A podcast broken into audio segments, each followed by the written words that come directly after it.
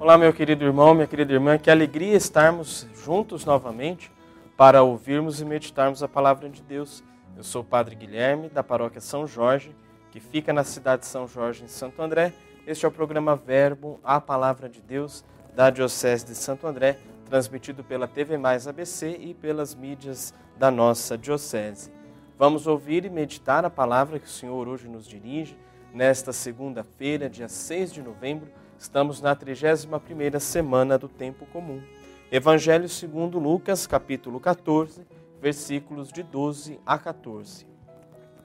Naquele tempo, dizia Jesus ao chefe dos fariseus que o tinha convidado: Quando tu deres um almoço ou um jantar, não convides teus amigos, nem teus irmãos, nem teus parentes, nem teus vizinhos ricos, pois estes também convidar, poderiam convidar-te e isso já seria a tua recompensa. Pelo contrário, quando deres uma festa, convida os pobres, os aleijados, os coxos, os cegos, então tu serás feliz, porque eles não te podem retribuir.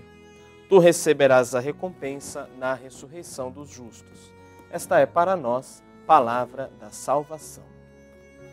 Meus irmãos, a liturgia de hoje é um convite para sairmos de nós mesmos e irmos ao encontro daqueles que não poderão nos recompensar pelas boas ações que fazemos. Isso não é fácil, porque a nossa humanidade limitada sempre busca o refúgio seguro da recompensa, do reconhecimento. Muitas vezes nós ajudamos para sermos ajudados, né? esperamos algo em troca. Mas Jesus nos mostra hoje que a verdadeira felicidade consiste em agir na gratuidade.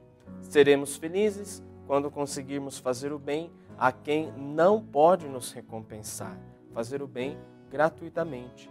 Só Deus nos recompensa verdadeiramente. Olhemos para Jesus.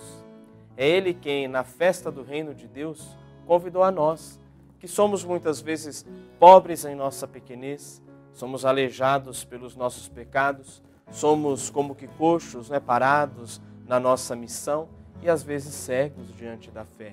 E todos nós fomos convidados para o banquete do Reino. Não temos recompensa a dar a Jesus a não ser a nossa disponibilidade e o nosso coração aberto. Então vamos pedir a Deus a graça de agirmos sempre na gratuidade, assim como o amor de Deus é gratuito e infinito por cada um de nós.